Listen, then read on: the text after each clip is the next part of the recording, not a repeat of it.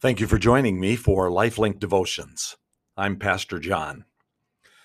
Uh, when I was in high school in the Twin Cities, with a graduating class around me of 825 students, I was an unnoticed nerd, or at least I thought I was.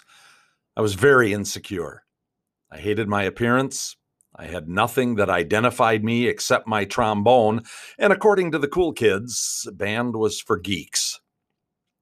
But one day in English class, one of the most popular girls in school came up to me and said, I love it when you wear blue because it brings out the color of your eyes. I love blue too. Well, you can imagine how a sophomore in high school with insecurity issues felt after they revived me from fainting. I had found a connection point to the cool kids. I wore blue every day. I started to choose my clothing carefully. I wanted to be one of the best dressed kids in school. I never wore blue jeans, only dress pants and nice shirts and sweaters. All my clothes had to be the latest fashion. I even wore shirts with French cuffs and cufflinks, and they were always blue. I was compelled to make a good impression outwardly. No one had ever noticed me for who I was inwardly, and I didn't believe they ever would. For sure, if they saw the real me, they would reject me, and there was no way I was about to put myself through that pain. No one wants to be persecuted for who they are. So we attempt to put on an outward appearance to make people believe something about us that makes us feel good. In Galatians, Paul makes this point. He says, Don't use an external image of religious conformity to avoid the pain of rejection. Here's his words Those who want to make a good impression outwardly are trying to compel you to be circumcised. The only reason they do this is to avoid being persecuted for the cross of Christ. Not even those who are circumcised obey the law, yet they want you to be circumcised that they may boast about your flesh. May I never boast except in the cross of our Lord Jesus Christ, through which the world has been crucified to me and I to the world.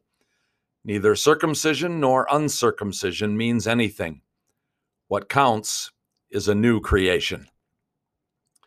To Judaizers, those were the Jewish Christians who believed that salvation was only available to people who believed in Jesus and conformed to the Jewish law. Well, they were trying to force Gentile Christians to get circumcised. I don't believe they were doing this because they theologically believed it, but because they socially needed it for their own approval rating. They could remain active in their Jewish subculture if they minimized the effect of the cross and kept some of their socially and religiously accepted traditions. How often are we guilty of this every day in our lives? We add an external appearance or behavior standard to the message of the cross so that we can stay in our comfort zone. But let's be clear the message of the cross is simple and powerful and sufficient by the shed blood of Jesus as God's sacrifice for our sin, all sin is forgiven in the life of any person who repents of their sin and by faith receives its cleansing power. At that instant, they are made a new creation by the power of the resurrected Christ in them. 2 Corinthians 5:17 says, "Therefore if anyone is in Christ, he is a new creation. The old has gone, the new has come." They're blessed with every spiritual blessing from on high, according to Ephesians 1 3. And according to Romans 8, we are made joint heirs of all eternity with all the saints in glory.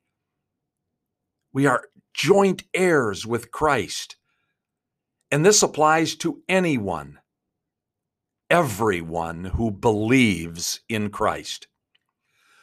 There's the very real possibility that within your family or your circle of friends or even in your church, you'll be rejected and persecuted for living in that truth.